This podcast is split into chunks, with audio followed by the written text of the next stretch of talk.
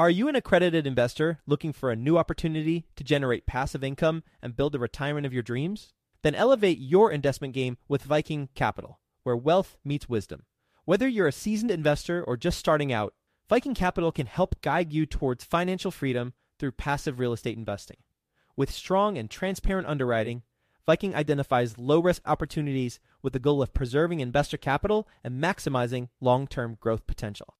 And their accessible and responsive investor relations team will help you understand how each investment will impact your unique financial goals. With $800 million in assets acquired, more than 230 million in equity raised, and more than 5,000 units under management, Viking Capital is your path to early retirement. To learn about Viking Capital's latest investment opportunity, which is available for you right now, visit go.vikingcapllc.com forward slash best. That's go.vikingcapllc.com forward slash best to get started today. Did you know that within a decade, women will hold $30 trillion in investable assets? Yet somehow only 19% of women reported feeling confident in selecting investments that align with their long term goals. Our friends at Invest Her are out to change that. Invest HerCon is the number one premier conference for women in real estate, and it's happening June 2nd through the 4th in Austin, Texas. Invest HerCon is not just another real estate conference. It's a transformational experience focused on real estate investing, business strategies, and self care tactics, all designed to help women take control of their financial futures. Gain the knowledge and skills you need to grow your portfolio and build a sustainable business, all while connecting with over 500 women who are playing at the same level. To learn more and to get your tickets, visit investhercon.com today and use the code 100BESTEVER to get $100 off your ticket. That's investher, H E R, con.com, promo code 100BESTEVER to get $100 off your ticket. Quick disclaimer the views and opinions expressed in this podcast are provided for informational purposes only and should not be construed as an offer to buy or sell any securities or to make or consider any investment or course of action. For more information, go to bestevershow.com. Don't get into this business to just create yourself another job. Do this to build a business that really allows you to do what you want and build a lifestyle business. Don't build a slave business, build a lifestyle business. Welcome to the Best Ever Show, the world's longest running daily commercial real estate podcast. Our hosts interview commercial real estate experts every day to get you the best advice ever with none of the fluffy stuff. Best ever listeners, welcome to the Best Real Estate Investing Advice Ever Show. I'm Slocomb Reed and I'm here with Jerry Green. Jerry is joining us from Germantown, Ohio, in the Dayton area. He is a real estate investing coach and educator, as well as president of Real Estate Solutions Unlimited Incorporated, which helps communities rehabilitate neighborhoods and provide quality housing. In his current portfolio, he has over 65 rental properties. Jerry, can you start us off by telling us a little bit more about your background and what you're currently focused on? Absolutely. Well, thank you very much. First of all, appreciate this. Yeah, guys, just kind of give you a little more of my background. I started in the real estate space back in 1994. So it's been 28 years. So I've been doing this a long, long time. And over those years, I've pretty well been through, you can pretty well name it, all different investment strategies, all different classes of real estate when it comes to multifamily, residential, single families, you name it, commercial. I've done family dollar stores and pretty well everything over those years. But the main thing is on this is that when I started this business back in 94, that's why I actually lived over in Springfield, Ohio at that time, started the business. And the way I got started was I was in a position where I was working my father an electrical contracting business. I had a large general contractor fold his doors and pretty well put us in a position where we were forced to file bankruptcy and figure out something to do. And I saw an advertisement on a local TV station in Cincinnati and decided to go to an event because back then we didn't have all the cell phones and ads popping up and everything else. It was this television or newspaper before you really the only way you find out anything. So I went to that event, sat there for three days, man, and next thing you know, I uh, said, "Man, this I think is something I want to do." Didn't really still understand what needed to be done, but I learned one thing there. that was a strategy called wholesaling, and I knew that was something that could work for me because I needed cash. So immediately I left there and tried to figure that out. And I actually ended up hiring a mentor from that event. And the only way I could figure out to pay him was I actually borrowed my mom dad's credit cards and paid him $10,000 to become a mentor for me. And that's how I got started in this whole game. And it worked out where I started really just wholesaling over in Springfield there for many years. A lot of people had no idea what it was. It's just kind of a foreign thing back then. Everybody like, what are you talking about? So I had to educate a lot of title companies, attorneys, and everything else, but it just kept on pushing. And then from there, I developed into the rehab side of things. I started doing the fix and flip model, grew that side. My story goes on and on. I went through a major tragedy and in the year 2000, 2001, I lost my first spouse to cancer and had to rebuild my whole business, whole life again. And then getting remarried, end up moving over to where I live now in the Dayton area, Germantown area. And when that happened, I restarted the whole business up again, firing on all cylinders, built a massive rehab machine. I think we had at one time four full time project managers working for us. And I realized I hated it. I hated it. I couldn't stand the business. I couldn't stand my team. And I ended up letting about 75 to 80% of the people go and rebuilt the entire thing. And that's something that changed everything in my life because I built it based upon a true business, not something where it was just all about me grinding all the time. So I changed that all around, built that out. And now today, many, many years later, we do this on a high level. I've done just about every type of strategy over the years, but one of the big things that we do now is still wholesaling on a big level. We do a lot of novations and we still buy and hold with some creative financing as well. But I've removed myself from the day to day side of things. Now my team will do anywhere in upwards of 18, 20 deals in a month. And I'm in a position where I've been able to remove myself from that day to day. I have a COO that runs the organization that allows me to step uh, away and just see things on a higher level. So it's been interesting, that's for sure, and a big journey. And that's the real quick version of it. and I've also put in, been blessed to be able to start helping others. So that's a passion I really uh, enjoy because from being able to remove myself from the day to day in the real estate biz it's allowed me to spend more time helping others through education. And we do that through training people through our, we do a systems and operations training right here in our office. And also this year I made a major move too. I actually purchased the REI Sales Academy from John Martinez. And that was a big move that we had planned on for about the last year and a half. So that's the nutshell. That's a quick version of it. nice. Jerry, you've given me a lot of things that I have questions about. For our listeners, I also did a lot of my growing up in Springfield, Ohio. So I, that conversation is not going to be very relatable to most listeners. I'm going to try to avoid all of the little references and things that we can make. But your business now, you said, is doing up to 20 deals a month, and those are wholesale deals? Majority of them, we do wholesale. We do a lot of novation strategies as well as we do still buy and hold properties too. Gotcha. Okay, cool.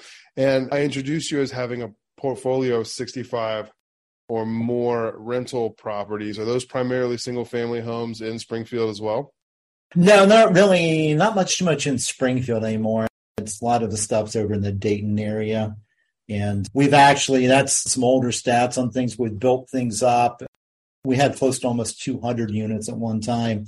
And then we turned around and sold a lot of those off over the last several years with just the way the market's been and the way buyers have been wanting to invest into things, especially when it comes to the multifamily side. So we cleaned uh, a lot of that up. Our main focus right now is to just continue to focus on what we look at as our business as a cash flow source because I've built it truly as a company and I don't have to be involved in the daily acquisitions of all those properties. So it allows me to have that truly as a company. And then we can invest into other vehicles, such as other businesses, as well as buy and hold type deals. But one of the cool things we're looking at right now is I'm looking with my kids is we're looking at getting involved with the tiny house business too. Nice. That is interesting. A tiny house business. I do want to drill into a couple of things here that I've heard you reference. One of them is scaling your business in a way that gets you personally as the owner operator out of the day-to-day grind. I feel that on a daily basis. I am an owner operator of primarily multifamily and apartments and I do the majority of my own general contracting for that portfolio and some third party as well. So I know a lot of our listeners will resonate with building an active real estate business and also trying to step out of the day to day and have a life. So, what are your biggest insights from your experience? It sounds like both doing it the wrong way and then starting it over and doing it the right way. What are your biggest insights that you can share with our listeners? Well, I think some of the big things that I have to say is first of all, yeah, one of the questions I get asked a lot, and they say, Hey, what would you do differently if you could go back and talk to your younger self back when you were in your 20s, just getting started in the business? And one of the ways I always answer that is that I would have started looking at the real estate game that I was in as a business on day one. Because here's what I realized, and it took me many years to do this, was that it's easy to become set up into what I call the deal chasing mode, where you're just chasing deals all the time. And when you're chasing deals all the time, it doesn't allow you the ability to pull back and look at things on a much higher level, like a 10,000 foot view and say, oh, wait a minute, I need to do this. I need to do this. And you start understanding where all the boxes are in regards to responsibilities in your company. And when you're constantly in it, it's hard to see that.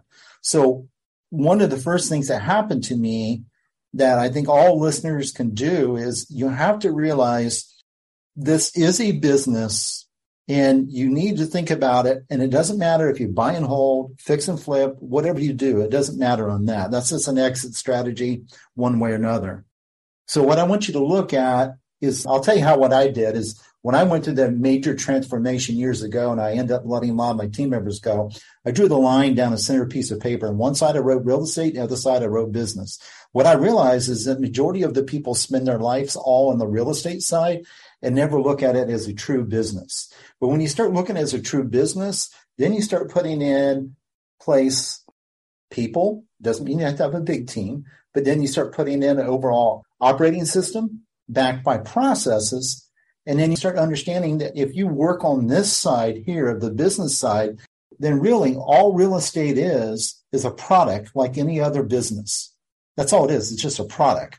And what we can do is we manage the business side, then we can turn around and turn more product. Even if we're keeping it, it doesn't really matter. We're able to facilitate more of that product in an easier format and allows us to start stepping out of that. So one, I think, is that you got to get clarity that this is a business and you got to start looking that way. Number two, I think what's super important is that you got to start looking at, actually, I call the four pillars to this business. One is you got to set clear goals and it comes to income goals get that clarity written out. Number two, you got to reverse engineer those goals. So you know what actually has to be done in a way of actually tactical things to achieve those. And it comes down to very clear metrics on that. You have to reverse engineer those. Number three, you have to set in what we call an accountability chart. And that accountability chart, even if it's just you, some of your listeners might be doing it all themselves. Set that accountability chart up where you understand all the moving parts, even though you might be wearing every single hat, lay it out that way because that's the only way you're going to get clarity. And this is something I've done for many of my students. I have them lay it out, the accountability chart, and they say, wow, I'm doing this, I'm doing this and this.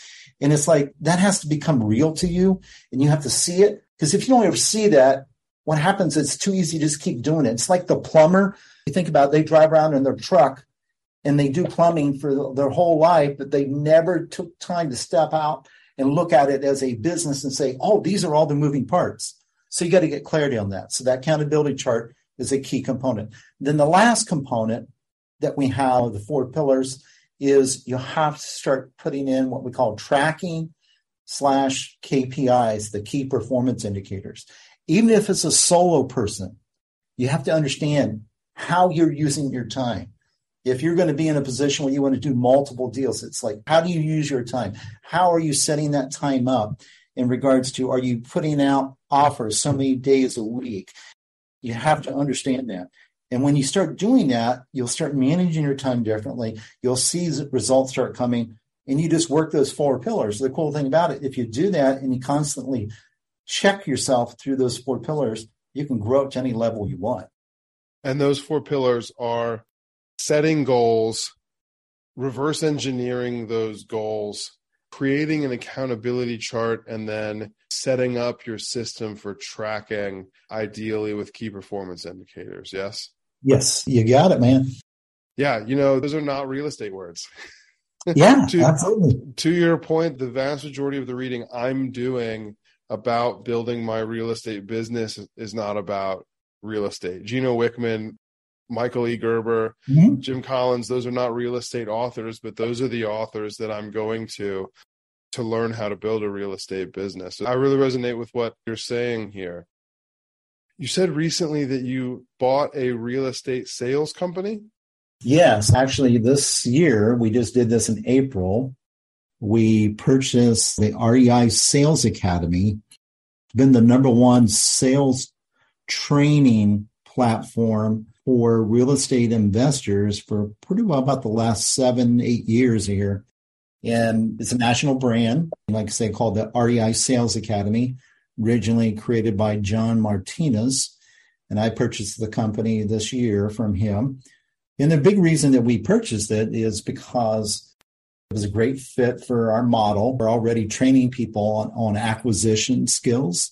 So that's a big thing. We train people in through the sales academy. That's what it's known for is people to learn how to convert more of their leads and not only convert more of their leads, but also get better deals on those leads.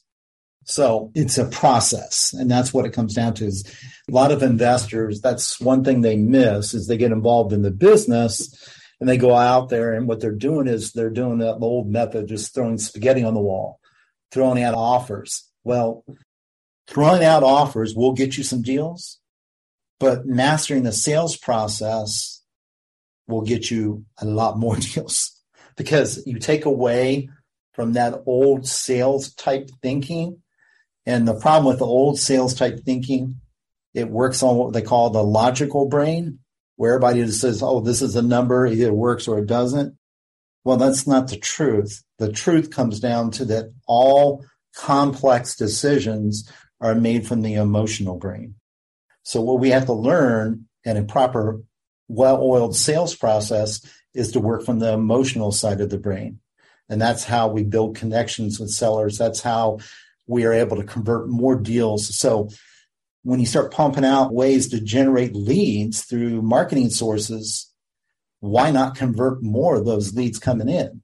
Because a lot of people think the key is just generate more leads, where it's not all about generating more leads, it's converting more of the existing leads. We'll get back to the show, but first, some sponsors I'm confident you'll find value in learning more about. Everyone is looking for a recession resilient investment. How can you try to prevent from losing money by picking the wrong fund and sponsor? Right now, you can get Reliant Real Estate Management's free guide, 10 Things to Consider in a Real Estate Investment Fund, by visiting besteverreliant.com. Answer questions like Is the organization's focus on you? And Does the fund keep employees? Reliant Real Estate Management is ranked one of the top 20 largest self storage operators in the country with one $1 billion in self storage assets. After completing three funds and selling 38 properties with $0 of investor principal loss, they have an average project level IRR of 33% in just over 3.5 years. Visit besteverreliant.com right now to receive the 10 things to consider in a real estate investment fund and get access to their latest investment opportunities. That's besteverreliant.com, B E S T E V E R R E L I A N T.com. Jerry, did you buy that business already running like a well oiled machine?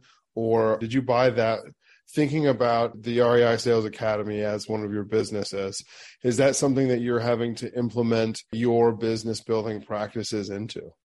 The business was very well oiled. He had built it out really a tremendous system that's already in place.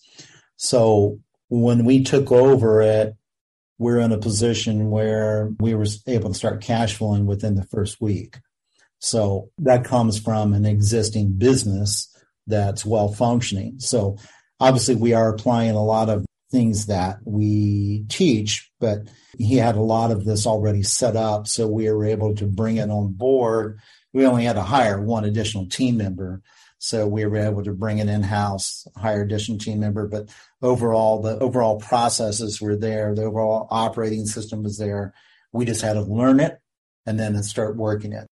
Nice.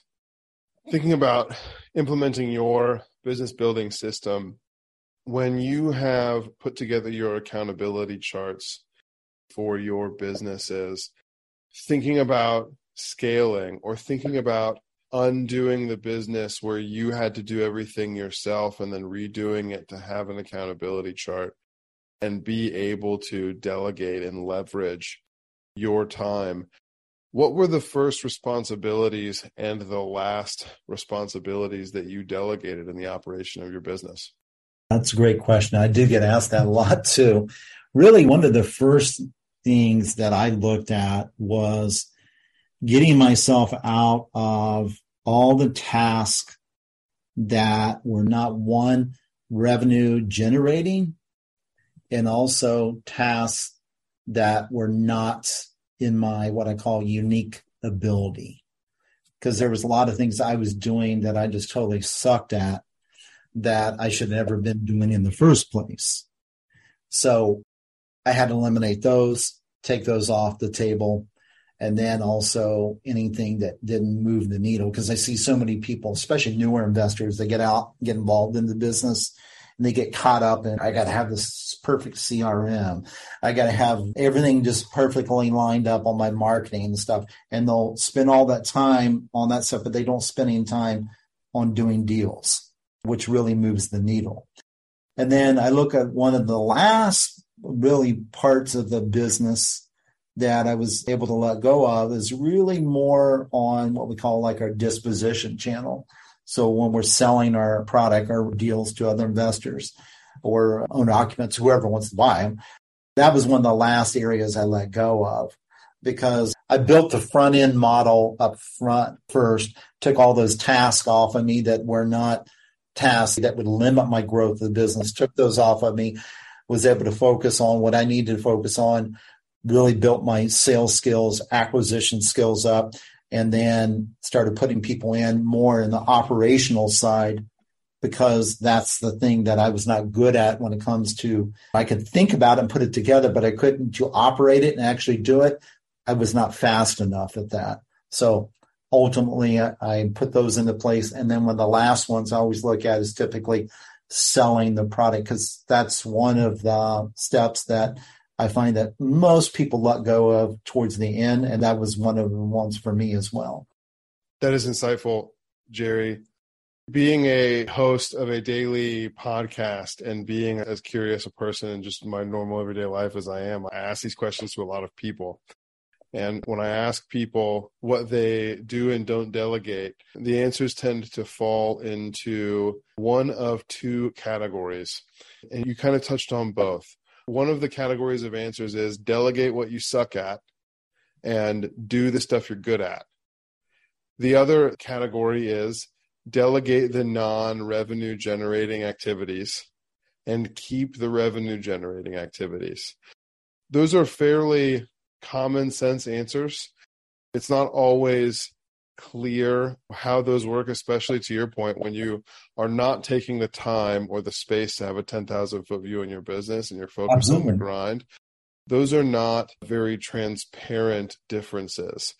That being said, for you specifically, last question before we transition the conversation, thinking about your own skill set and the activities that generated revenue for your company were there any revenue generating activities that you needed to delegate because they weren't in your skill set?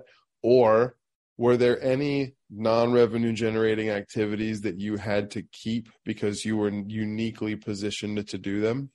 So ones that I would say keep because they were revenue generating. So generally speaking, you're supposed to delegate the stuff you're not good at that doesn't make money. And you're supposed to retain for yourself when you're scaling a business the activities that you are good at that do generate revenue. So I'm asking if there's been a crisscross anywhere for you building your business where you needed to retain an activity and do it yourself, but it was not revenue producing, or you had to give up an activity that was revenue generating because it was not within your skill set. Absolutely. When you're doing it as many years as I've been doing it, I've had to go through that definitely more than once. Some of those activities I think about just over the years, obviously anything in regarding different times I had to step back in and do some stuff on the operational side, such as planning, scheduling things for the team, dealing with HR type stuff, which is no fun. I don't enjoy it at all. so that was a lot of that stuff that I just had to step in on and I had to do it, even bookkeeping type things. But I had to do it to make sure it was taken care of on that side. And when it comes to other activities that were true revenue generating things there, I've done a pretty good job over the years of being really focused on those revenue generating activities, unless I had to step in and do the other things that had to be done. I think the main thing, though, from this is that one of the big words that most people don't think about is you have to learn to put constraints in your business. This is a tough thing to learn, but it is one of the rules of really building your business to a point if you ever want to scale it. And what I mean by that is you have to be in a position where you have to realize, first of all, especially in the real estate space, you can't do it all. You can't do buy and hold, fix and flip, a hundred different strategies at once. It's not focused and that's not scalable. So you have to put constraints on the paths that you're willing to go when it comes to your business. You can't do all these multiple exit strategies at one time. You also got to be in a position too where you start putting constraints on margins you set per deal, constraints on certain things you do within your business. So that's a good way to help control what we were just talking about because a lot of times what happens is owners of a business, owner operators, they want to be involved in every single thing. But when you start putting constraints on yourself and you say, no, you're not going to do this anymore, or I'm going to delegate this by this specific date, those are some of the things you do to really move the needle in your business. And it's just like when we were growing, it, I got a COO that runs everything for me now. And she runs our business in Ohio. She actually is located in Colorado. So she runs it virtually, but she used to live here. But one things we done is was we worked with her on things and I over time she would start running certain meetings. And then I would be in a position where I wasn't allowed to speak in the meeting. I could just sit there and listen to it. And we put constraints on that, then eventually removing me from that meeting. So these are the things you have to look at. And that's the only way truly you can build this business up to make it scalable is you have to put constraints on. And then if you put the constraints on properly, then you can prepare it to scale. But if you try to get scale too soon, it'll all come back in your lap. I've had a lot of stuff come back in my lap in the last year, year and a half, Jerry. This has been very insightful. I know our active investor listeners are following along mm. very closely with what you are saying. That said, it is time. Are you ready for the best ever lightning round? Sure. Fire away, awesome. Mom. What is the best ever book you recently read? Recently read? Yes. I would say the most recent one I really enjoyed by my friend Trey Taylor, which is a CEO only does three things. A CEO only does three things by Trey Taylor. Yep. Jerry, tell me about that book. A CEO only does three things. So, really, what that's about is it's about you as a leader understanding that your focus has to be as you grow your company, and even as when it's small, the more you can get towards this focus, the better. And you really need to focus on numbers, culture, and people. And if you focus on that, you're going to find that you're going to be able to grow your company a lot faster. You're going to be able to make a bigger impact. You're going to enjoy yourself more, and you're going to see what it really takes to run a business because too many people get hung up on doing everything else. I think that's a powerful book that goes right along with what we were talking about today. That's excellent. And it is downloading in my Audible account on my phone. You'll enjoy now. it. You'll enjoy it. We got to get the lightning back in the lightning round, though. What is your best ever way to give back? Best ever way to give back is really through a lot of content I share and speaking at events. Jerry, in the last 24 years of your real estate investing career, what is the biggest mistake you've made and the best ever lesson that resulted from it? I made a lot of mistakes. I'd say one of the biggest mistakes that I've made is not moving fast enough when it comes to executing my plan. Well, the reason I say that is there's too many times that you get in a situation, people like, ah, should I do this? Should I not do this? Well, it's called decision fatigue and it'll wear the crap out of you. So what was the other question? What is the best ever lesson that has resulted from these mistakes? Oh, the best lesson that I've learned on that is that life's just so freaking short and that don't get into this business. Just create yourself another job. Do this to build a business that really allows you to do what you want and build a lifestyle business. Don't build a slave business, build a lifestyle business. I may be asking you to repeat yourself here, but what is your best ever advice? Best ever advice invest into yourself and never stop doing that. Awesome. Jerry, where can people get in touch with you? Well, a couple different ways. You can one follow me on social.